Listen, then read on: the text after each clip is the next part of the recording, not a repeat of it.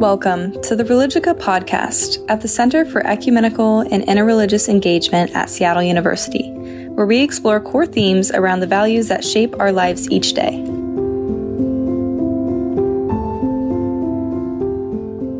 This is Michael Reid Trice, Director and Spehar-Halligan Professor at the Center for Ecumenical and Interreligious Engagement at Seattle University. And today I have the real pleasure of speaking with Mia Baumgartner, who is the manager of spiritual care and well being and the Joy in the Workplace Project at the University of Washington Medical Center. Welcome, Mia. Hi, good to be here. Really, really glad you're with us. The reason, listener, for our meeting today is that we both have a book that we think is astoundingly good we want you to know about. It's called Compassionomics The Revolutionary Scientific Evidence That Caring Makes a Difference. Who would have thought? You needed a multi year study on care, compassion. Hey, let me tell you, You know? it's helpful, right? In And in making the case. Yes, and in this society, like you know, maybe we need a little bit of a kind of reminder. of This the book is by Stephen Trzeciak, we think, and Anthony Mazzarelli, two physician scientists who uncover the eye-opening data that compassion could be a wonder drug for the 21st century. Mindful that the book was written in 2019 before the pandemic, so Mhm. what's interesting is that what we're reading actually doesn't feel that dated to me Mm-mm. No. you know. And it's got a forward for the listener by Senator Cory Booker, U.S. Senator to New Jersey, which I think became a state, third state of the Union in 1787. So, fun fact, people. One third of all Americans, it suggests, do not consider compassion for others to be among their core values, according to the study by Darley and Batson in what year? 1973. Mm. Huh. And I would say that that seems to be bearing itself out, in fact, in some quarters of our population today in the U.S. Mm. I mean, is compassion a core value? I mean, it seems like nationally and internationally to have its trends up and down, right? Yep. But that's a good question because sometimes I think as a society, we're like, what do we want our kids to be? We want them to go to school, to get be successful, get a job, go to college, learn stuff, so that they can be okay, right? Yeah, and right. it's not necessarily Join the machine, you know? Yeah, it's, we don't necessarily have that same what I want to say mantra for compassion necessarily. Yeah. I mean, Yeah, it doesn't seem to be like a revenue generator, you know? Like, oh, what am I going to do with that? It's like, Well- I did a BA in philosophy, and my father said, terrific. That's going to help a lot with your business career. well, that's a really good point. Not being a revenue generator because it's really important to take a look at that because healthcare runs on such thin margins, at least hospitals do. And mm-hmm. as a spiritual care provider in healthcare, we're not billable. And so, always making a case for ourselves. It seems pretty profane at first to say you have to kind of connect to the bottom line, but this book did connect compassion to the bottom line. And he writes it in as a lit review for doctors, especially, which tend to be leaders in healthcare and also require the sort of research. I work at an academic medical center. Research, it's all about research. Every every time I've talked about meditation, I've Mm. had to kind of bring it in a research before meditation became cool, let's say in the last Right. five years. The whole yoga surge. Yeah, right? before it became more something that everybody was like, "Oh, we know this helps us," you Yeah. know, and could understand the parasympathetic nervous system Mhm. and all that kind of stuff.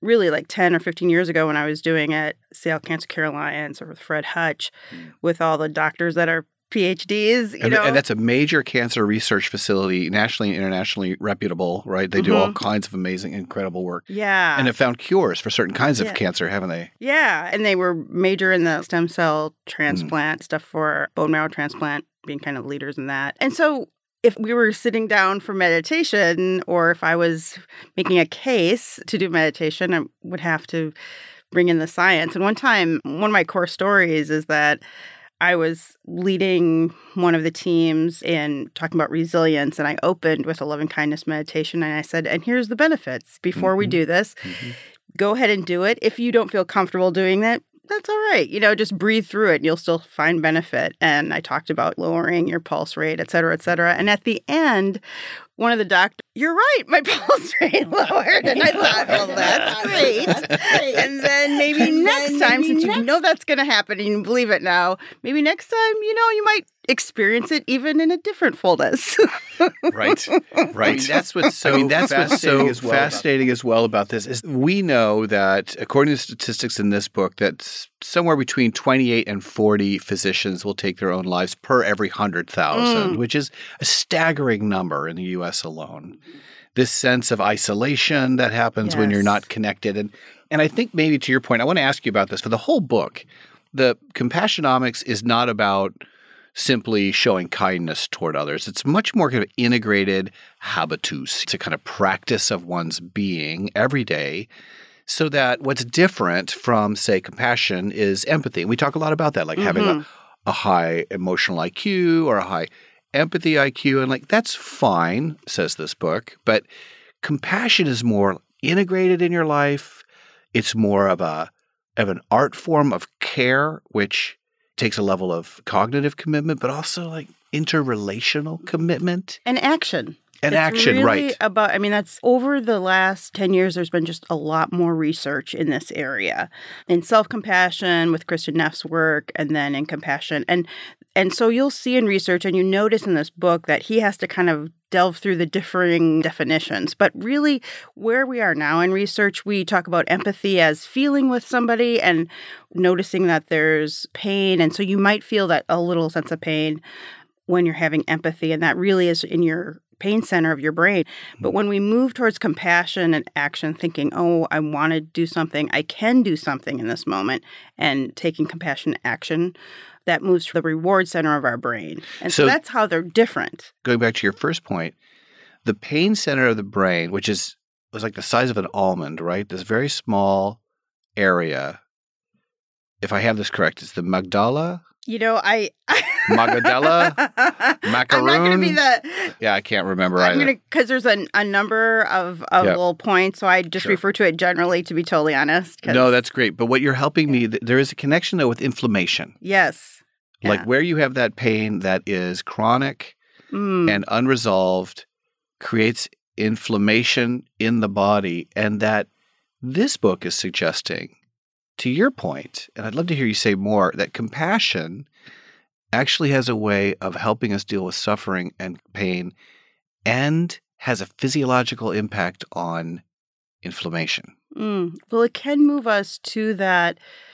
It increases our vagal tone. It moves us to that parasympathetic branch of our nervous system, which is rest, digest. It's the place where you have the wider view of things rather than this really focused, immediate. When we see threat, we're kind of in that pain center Oh, yeah. place too. Right. And so they have found that loneliness is inflammatory. And when we talk about compassion, we're always talking about a sense of common humanity or meaningful connection. I mean, that really is the difference of feeling that aloneness to feeling meaningful compassion is a real, really, again, moves us to that reward center and is more sustainable. the loneliness is not sustainable to your point into the book like it, it really becomes deteriorative doesn't it to our Mm. health Yeah. high blood pressure goes up we talked about diabetes increases other kinds of impacts of sustained chronic loneliness Mm. and then to this other point about how essential compassion is one of the items it notes is the question as a core question is does compassion matter. And the book is saying as listeners you're hearing yes it matters. Empathy if it's only a feeling or a whim or a disposition compassion has feet right? Like it walks you know? It has agency. Mhm. it wants to be activated. So what do you think about the fact that it's not a core value in society? When we know it has health implications physically it has relational implications that draw tighter stronger connections it has a way of providing emotional psychological spiritual physical healing what's uh, resistance about Yeah, it has, and like he says, better outcomes in medical care, better Yeah. compliance with the procedures or the. I mean, patients are will actually do what more motivated to help themselves, Yeah. and and we are as humans more motivated to care for ourselves. So, your question is, what do I think of that? That compassion isn't a value, or isn't much? it ironic Mm. and even tragic in a society that doesn't value compassion. What's our problem, people? we should be showing more compassion and living longer, I think is one of the conclusions of the text. Yeah, it's sustainable for ourselves and for our own well being, but I don't know that our well being is I think our society is so connected to pushing product or, you know, like is a capitalist system. Yeah. And so there's much more individualism in a capitalist system than than some of the systems that are more community based or even you know there's better parts of our system that do care for others where we do say we're going to give a little bit of ourselves or our care to society and make sure that there's some safety net but that isn't necessarily our economic system. It's not, in fact, more of a corrective of it. Yeah, usually. it's like it's. I think So you're absolutely that's right. That's a little hard to push against. It absolutely you is, and and I, you're reminding me of a section of the book. It's before we get to chapter three, where it says that a, a lack of compassion can be learned. Now, this is interesting, reader, too, and I think Mia and I we've been talking about this text and why it's important, but. But think about this in your own work environment, whether you're a physician or a nurse or a nurse practitioner, no matter where you've been trained in whatever field, whether that be in a for profit in industry or in a distribution center or as a, a physician or, say, a nurse or a teacher, the book talks about what a hidden curriculum is, which is to this point that which Mm. kind of keeps us separate from one another and highlights the desperado, like the individual Hmm. the one who has to learn and compete. And like there's healthy kinds of competition, but part of the hidden curriculum is the supposition that the technical means or response by which you get ahead is to find yourself always in opposition Mm. to something Hmm. else rather than finding yourself in associated relationships. And I don't know about you, but I've been in work environments where the hidden curriculum may not always feel so hidden. And it's Mm, meant mhm. to create less kind of viscosity between people, less kinds of relationship. One, you asked also why compassion might not be our highest value. And I think one piece is how much in a hurry we seem to fit everything in.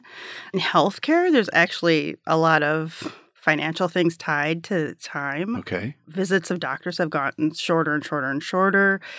A lot of that can be run by insurance companies of how how much you're paid back, all that kind of thing. And and that can I don't know, I think that's some of it. Sometimes we feel like we have to get I think that's personally when I'm the least compassionate is when I think I'm in a hurry Yeah. too when i just can't Yeah. find and and a lot of that is just not having presence not you know thinking too far things i have to do and feeling that pressure that overwhelm and i can imagine i think that just got amped up especially during covid too there were Mhm. just so many things to do and so many external pressures as our society gets more connected with one another as well we just see more and more distress and so we do feel i think some of that sense of overwhelm was some of it Yeah. overwhelm and hurry and that really leads into that study that you appreciated so much that you told me before this podcast of of the seminarians at Princeton.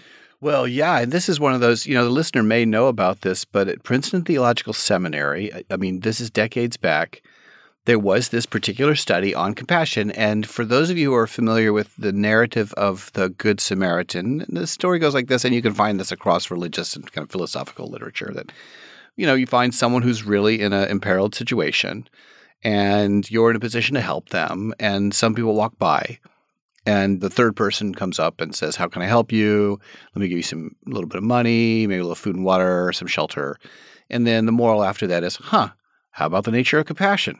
So clearly we're talking about something that's a core value in our humanity because it shows up in all of these sacred texts that go back Right. millennia. Yeah, all the wisdom traditions. All these wisdoms, like beautiful prose in many of these traditions, you know, like the book of Job is one of them, like in the Hebrew scriptures. Check that out if you haven't, haven't read it. So I appreciate you mentioning this because the Princeton Theological Seminary has this study and they have two groups of students. And one group is given, the intervention group, we could call it, is given the story of this Good Samaritan. Okay. And then they're asked to go actually give a presentation, maybe even a homily or sermon on the story. yeah, they have to go do some kind of errand or they have to run. I thought they had to like run across campus Right. to do something. Yeah, like it's urgent. To your point, right? You're in a hurry. And half of them were told you're in a hurry, and the other half were told just do this, but you, you take as much time as you want. Yeah, have a snack, you know, you want to sit down, but no rush. But I think it's a wonderful illustration of your point. So the what they discovered is So there was um, an imposter. right. So they had this like ploy, like the duck in the water, you know, that's sitting out there acting like he's hurt and Mm. needs some help. And what they discovered is that even though this intervention group had read the story and were on their way to do something with the story, mm-hmm. they didn't show any more compassion than the control group, which was like next to nil. Hmm. I mean, I think I, I think you have to go back and look, and a part of me it's a little hyperbole for the viewer, but in effect, they all but one, I think, actually stopped to help this person. I think didn't they have? this is great. We should, I should have read this right beforehand. It's fascinating narrative, right? Because, but the people who had more likelihood in that subgroup, the people who were said, "Don't hurry," hmm. you have were more likely to take the time to reach out. That's the other one, right? Yeah. That's the other conclusion. Like that group, unhurried to your point, helped more. Those that had read the moral narrative of being good to others in a hurried state found themselves right. appealing to that hidden curriculum, right? You're just, this value matters, Yeah, but it's not like super important when I'm in a rush and I'm being otherwise held up.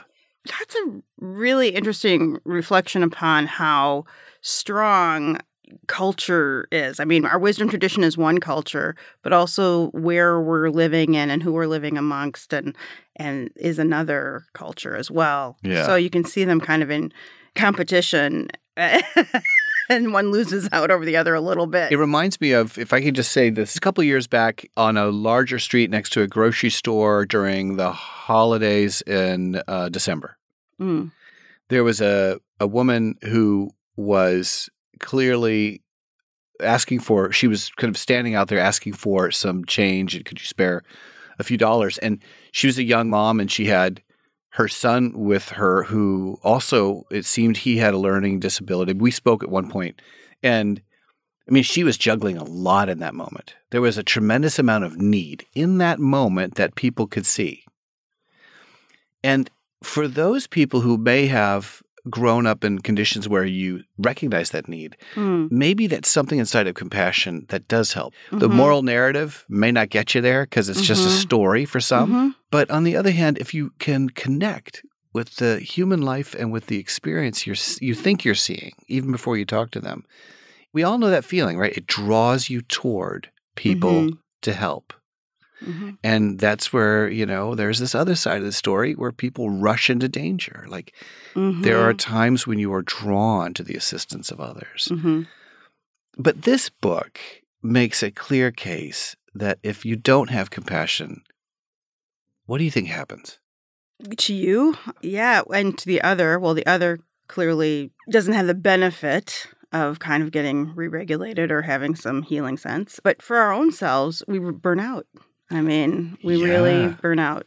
And we think that increased compassion, he made a nice point of you think that it's compassion fatigue, which has been kind of, we talk about more about traumatic stress now than compassion fatigue. But yeah. but that's still an umbrella and a common term that people are familiar with. But it doesn't mean that you run out of compassion. It's just that you have so much compassion that you just ran out and got burned out. What they have found with a lot of these studies is that it really is an inverse relationship. I mean, you have the lower your compassion, the higher your burnout, really is kind of a predictor. And the higher your compassion is self protective of burnout often. What do you make of this case study in the book where you have someone who says, Yeah, for a long time, the emphasis was get in touch with yourself, do yoga, go for a hike, right? But Mm. actually, what I need is more care in, Mhm. for myself, for others, and from others. Yeah. I need connection, I need a network.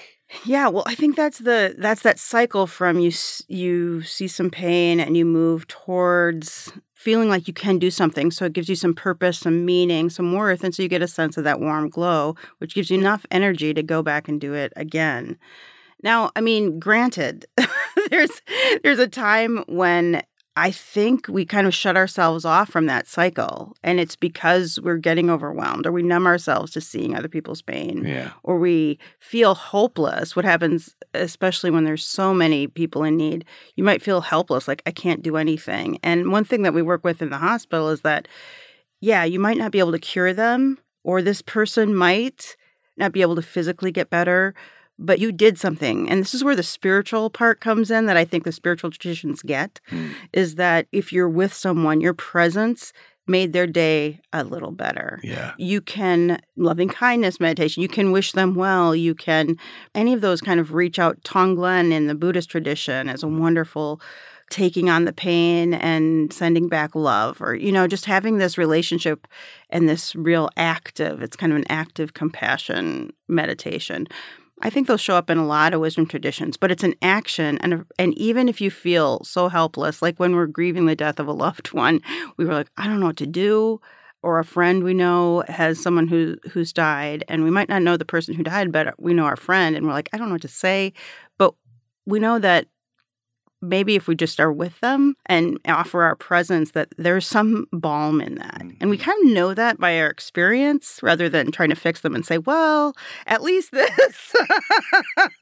Or we do stuff and that that shows the connection and that that lifts their burden or helps them feel that common humanity. And i think that's again that common humanity link is what pulls us from that loneliness that inflammation that a lot of those just the distress for the listener on because you're going to have to go out and buy this book. I really recommend it. On page 71, it's in the third chapter that just exemplifies the point Mia just made. I'm just going to read like maybe six sentences.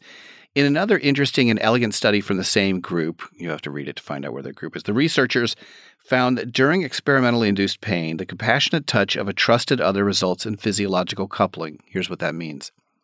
The cardiovascular system and respiratory system of the trusted other literally gets in sync with the cardiovascular system and the respiratory system of the one receiving the painful stimulus. This also works contravalently, I guess, with regard to care. The researchers found that there is a coupling of both the heart rates and the respiratory rates of the two people, a synchronous harmony of the heartbeats and breathing that mirrors each other. Their autonomic nervous systems actually align even the brain waves mirror each other. Further, it is in this mm. physiological coupling that the effect of compassionate touch on pain reduction occurs. In fact, the research showed that compassionate response from a trusted other was only effective if touch occurred. Mm. Touch matters too. Wow. Yeah. And think of COVID, what that did to just healthy accompaniment. I mean, to your point, you know, I know you've done a lot of work on trauma. In COVID, we spent a significant amount of time separated from one another, and I think we've we've really underappreciated how much that impacts our humanity, the impact that has on our kids in this endemic of mm-hmm. mental health crisis. I mean, this is the assumption that touch is a, not as important is being challenged by a book that was written before the pandemic. Hmm. Mm-hmm. By a year, but yeah. still before. And Kristin Neff will talk also about how you can, I mean, that helps us regulate, you can help regulate someone else that way and help by getting in sync with them. But you can also put your hand on your own forearm or your heart and think about how that helps us regulate ourselves yeah. if we have that capacity in that moment. But it is so yeah. nice to have to be have a community sometimes to bear that when you do not feel like you can do it for yourself. And for ourselves, you know, there's a section of the book too about compassion for oneself that is the key, right, mm. to this, I think. And and that part of it was really important. And I think all of us understand that sense of complementarity is one way of putting it, but this sense that what we need from ourselves is also a significant amount of understanding. And I think it was in chapter 10 on, as you named it, the kind of compassion as an antidote to burnout, where one of the important ways of addressing burnout is to actually care for oneself. Yeah. Well, right. And and to be aware really it's just this it's the same cycle just as we're we're aware of someone suffering, we want to do something about it, we do something about it, we feel a warm glow, we go from that pain of awareness of suffering to action. We need to do that with ourselves. And I think it's a bit countercultural sometimes to say, oh, wait, I am suffering. Yeah. I mean, especially for a stoic, kind of yeah. a stoic sort of background or a background that's always used to helping others and not themselves. Healthcare folks are great at that or helping professions. Yeah. But to, to stop and pause to say, oh, I'm suffering.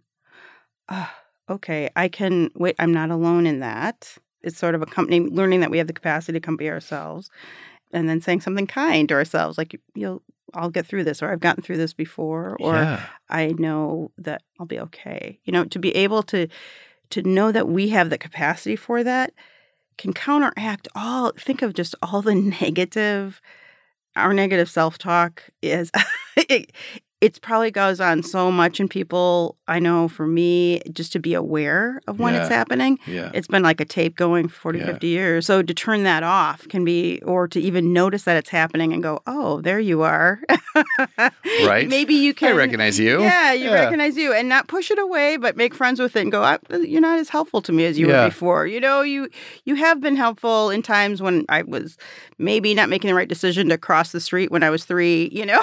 Yeah. but right now, why don't you go over there? And I think I'll, I'll- think I'm good, you know? And so we can kind of, those are two elements that I find to be really, really helpful to help retrain ourselves because it takes, it takes a long time to set, reset our default, I think. Oh, I think you're absolutely Well, right Some of the studies said Tania Singer had a study that he quoted in here of a six hour intervention did help people kind of reset their sense of pain when they saw or their sense of threat when they saw certain pictures or whatever they were able to kind of move more quickly towards compassion than stay in the pain but i don't know i think that our first reaction is often is often just to avoid so So let me just like to your point, I'm just going to kind of walk alongside here. I want the listener to just think about what you've heard Mia say and consider this that burnout isn't just about exhaustion, right? There's something else happening there.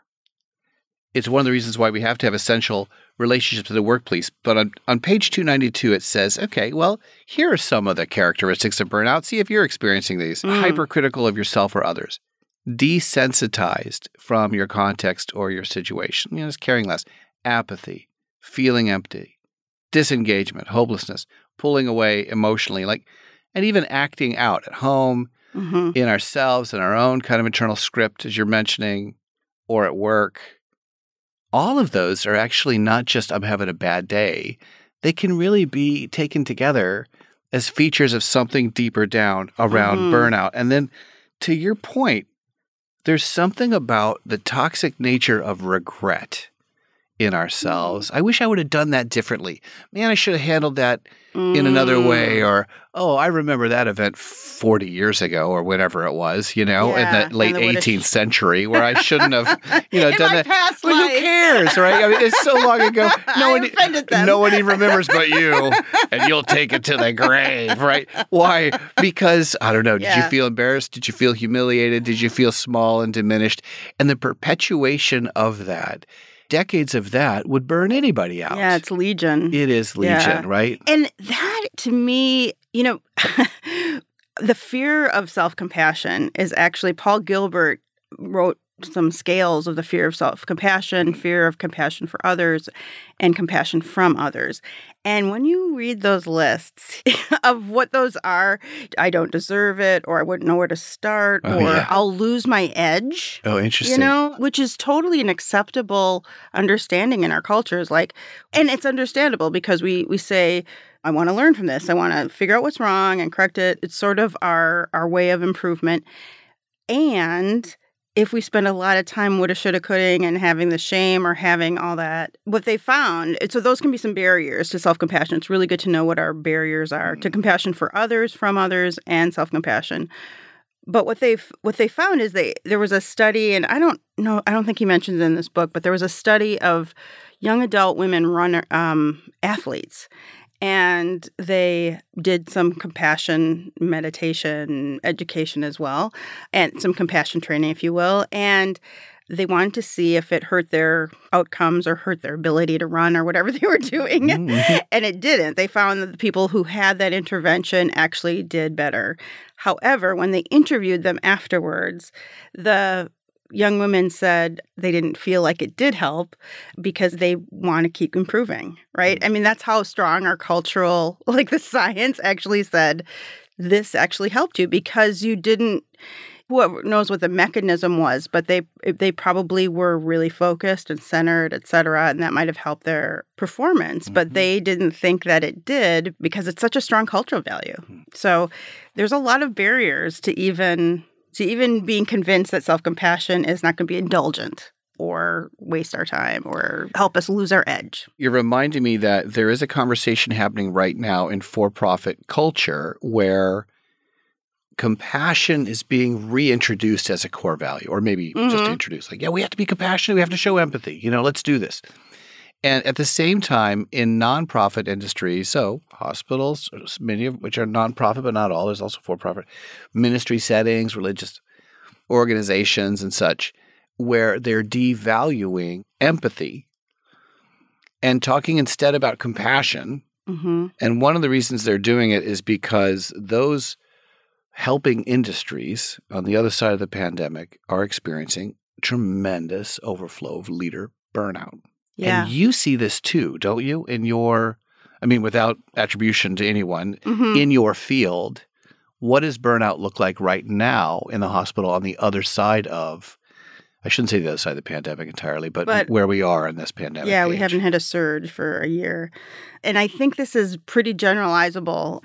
But if you think of how much trauma, it, it, means another, I think healthcare and helping professions, we're witnessing other people's trauma. So we always have a bit of secondary trauma just hanging out with us. Mm-hmm. We always have a level of moral distress when we see in our work and and grief, etc. But I think what I feel like has been so hard to live through and to see is just that that there's a just a in our society too is this really reactive state. Mm. I mean, I think that's what it looks like is that people have just been at their ends. I mean, there's just no extra bit to push to cope, etc. And so I think it's wise to start thinking about how can we mm. share compassion, figure out ways that people can support one another, and that people can find some of that at work or that feels like this is a compassionate culture mm. because because you can only push through that so long. And I think that during just three long years of pushing and pushing and pushing and trying to be heroes and then being seen as, and then having people honestly kind of there's increased workplace violence in hospitals now too so there's a just because everybody's on edge not between families. Yeah, I mean, yeah. everyone who walks in is on edge. And I right. think that we're really working hard to attend to that, at least in my workplace. There's resources given to having more response teams for things that are bubbling up and doing more training and being able to to attend to that and not feel like, oh, I have to take this because I'm trying to help this person, even though, even though this this part is really dangerous. You know, I don't know if that's I'm getting into the weeds there. No, you're doing. This is really interesting. I think that we're continuing to grow this culture of peer supporting, and that if you do have an event or a situation to be individually or or have the group debriefing culture, mm. we have a number in. I know in in healthcare in general, there's EDI or DEI, but there's if there's been um, like diversity, equity, di- inclusion. Yeah, diversity, okay. equity, inclusion debrief. If there, we also have debriefs for grief, for moral distress, and for events that include not just talking about what went right and wrong in the event, but also we kind of follow that up with some how are you doing and give some education but also we find that in those moments that often when people talk about an event that they thought could have gone better not everybody can see everything that went on. And so we have these beautiful moments with senior leaders or sometimes this person this nurse or this doctor had more information than this one did and so you see compassion kind of connecting as people go oh that's why that was so yeah. hard for you because i walked away and i was fine with it yeah but now i see why your service or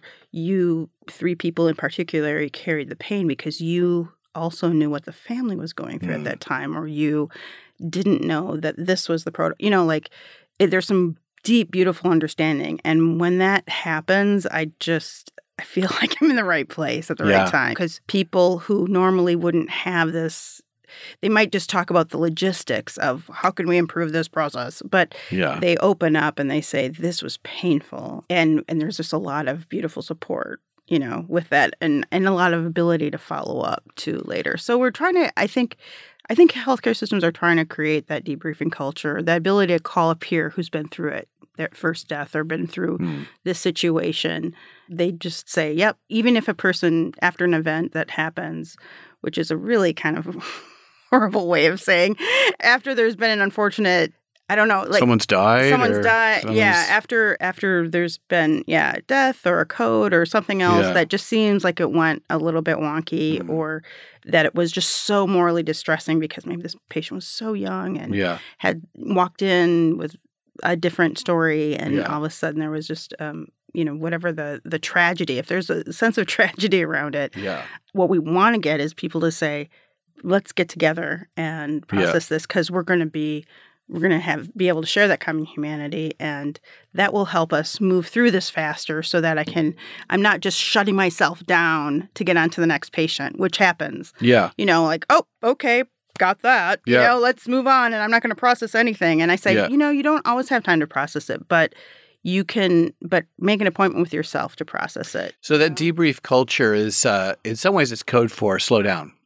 Yeah, let's stop and have a pause. Yeah. And that's interesting because that's another thing that spiritual care kind of brings to this isn't a spiritual care commercial, but um but that's another thing that I've seen nurses and spiritual care people do is I in fact I saw a, a doctor lead it recently in in the ED and I was really impressed because at the end of a code which was very tough tragic code um, where a person died very tragically the ED doc just gathered his team and he said, "Okay, we're going to just pause." Mm. And this person lost their life. Mhm. I just want to say you guys did everything you can, but we want to think about this person, what they brought to this world and their family and also I just want to thank you. You know, let's just take a moment to just honor this Mhm. life. And that's one thing we encourage people that that this compassion like this takes time, but often that 30 seconds or 40 seconds like they said in the book yeah, has a lot to do with people bringing their humanity to work and feeling like they're not just machines trying to push through this, you know, and can kind of cure some of that numbness that can build up. In the book, it notes that 70% of people experience a feel good sensation when giving meaningful help to others in need, that compassion for others can overcome distress associated with seeing other people in distress. So it actually has kind of a not a toughening impact, but it's ironic, right? By virtue of helping others, you are also addressing your own, perhaps, I don't know, existential resistance where you feel vulnerable. Well, we feel vulnerable when we're feeling compassion, but it's real and it's authentic. And then the other is that there is a higher compassion associated with lower depression symptoms. Yeah, and anxiety too. Yeah. Mm-hmm. So if you have a higher sense of personal accomplishment or maybe enhanced quality of life, it might be that you're actually serving others in some very unique ways and yourself, where you would say, Oh, I don't have time to be compassionate in that way, but actually. So you know, this reminds me, I want to I want to give you another example. There's a colleague of mine whose child is like many kids today in this generation questioning nonconformity around gender identity and you know this child has said pretty clearly yeah i'm, I'm you know this is a challenge for me and uh, it's a challenge for the whole generation i'm trying to think about what gender identity is. I know for many that may feel somewhat complicated but you know what is gender identity different from say my physiological identity from being born? So like i'm born Mm. male or i'm born Mhm. female you know but then like well okay how do i how do i associate my gender which feels more like a social construct? So i'm going too far into this but that's not what this podcast is about but you you. got my point right? And a lot of this is for the listener right? You got my point. Okay so moving on here's here's the point this kid made claims about their gender and had another member of the family this is all going to sound f- familiar to a lot of people who takes huge issue with this whole conversation right Mm. Okay, so they fundamentally disagree on how to understand this, and there's that's a, a- an entirely different conversation. What what I want to say is, when it came to the core fiber of their relationship, where the issues were secondary, even even how I Mhm. understand my fundamental kind of relationship to my identity in terms of gender, that this was a relationship between two family members who discovered a way to still continue to care for one another and demonstrated that visibly. The little things that I would be told, you know, just kind of touch on the shoulder or reflecting together. Yeah, it takes a big heart to be able to do that. Everyone has to lean in when you know there are fundamental issues we don't agree on. But what's the alternative? Not just for that family, but what's the alternative for society where we might disagree with a lot and in fact do now and it's pretty distressing. But if we were to disagree on the core fundamental value of compassion, what would that mean for us? Hmm. I mean, That's just a oh, you know, ga- game over, right? Yeah, it's it's chaos. a chaos, right? So it's just it's like you know, it's like the glue that holds it together. and really when we're always talking about like you you speak well there of you know those divisions that we have whether they're sports teams divisions political divisions divisions on even some really specific i don't even know if i would call that values but identities being able to find that fiber that connection that we have some common humanity in the in the Tibetan or the Buddhist loving kindness meditation and in a number of meditations, when you practice them, you practice this compassion not only for yourself or for a loved one, but for somebody who's kind of neutral. And then you practice on maybe somebody it's might be Mm. it really difficult for Mhm. and try to find and and one of the meditations is just like me just like me this person also wants to be loved has people who love them uh, just like me they want to be filled with joy free Mhm. from suffering and at peace you know and so even though i have nothing in common with this person or right now it hurts so much to be near them i can do this action that's kind of more on the spiritual side Mhm. you know i remember a person a sufi in town jamal rahman said you know if we can't heal stuff here on the earth right now at least let's make an effort spiritually so how do i connect with that person by saying just like me, they also feel something that I've felt or have hopes that I've had as a way of just claiming some common ground or practicing. You know, it might feel fake at first.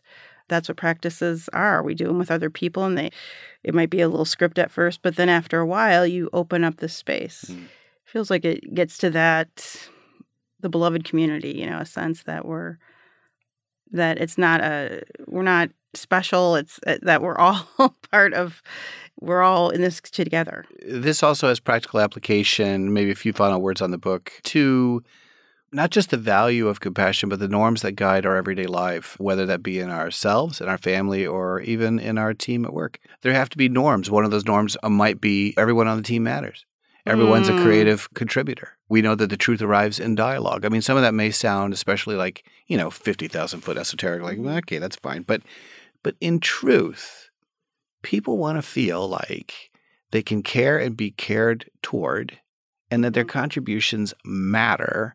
And that could be on an assembly line, in a workstation, in our homes.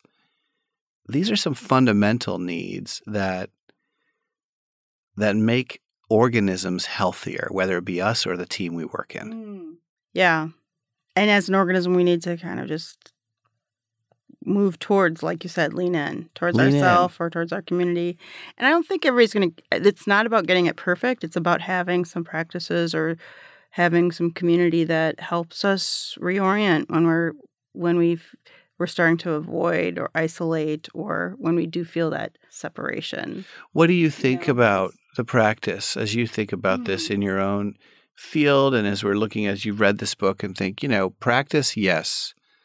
Orientation, yes. Leaning in, yes. It's Mhm. not easy. No, and and I think that's why I mean the wisdom communities tend to have some practices and other people doing them.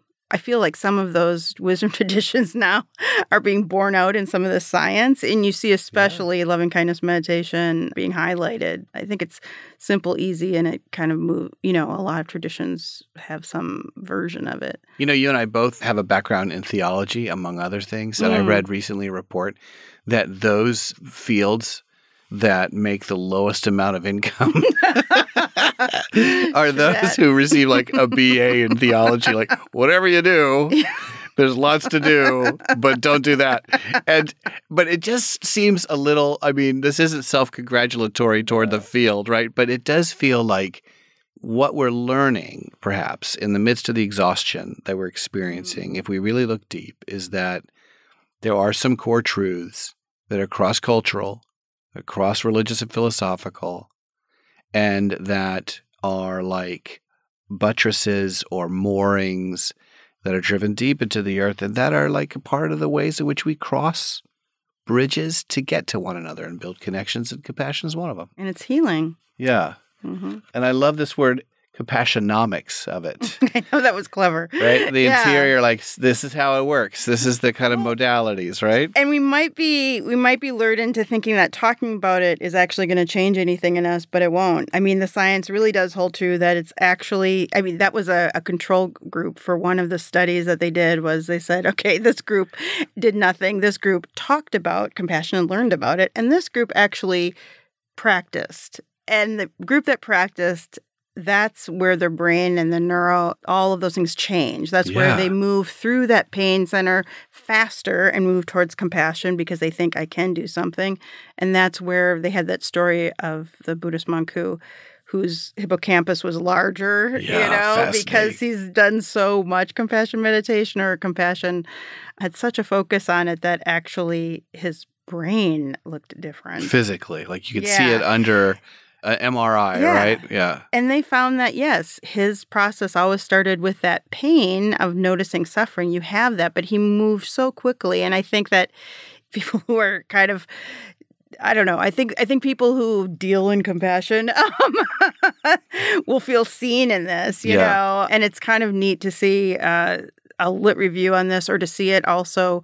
These are two doctors that have talked about it. So it's kind of nice to see that see that linked and see the important kind of importance raised raised to that level Mm. of physiological psychological and even even just full on even good outcomes and full well-being so yeah i think what happens what's good for the individual is good for the society so I am with Mia Baumgartner, and we are reading together Compassionomics, the revolutionary scientific evidence that caring makes a difference. Pick up the book.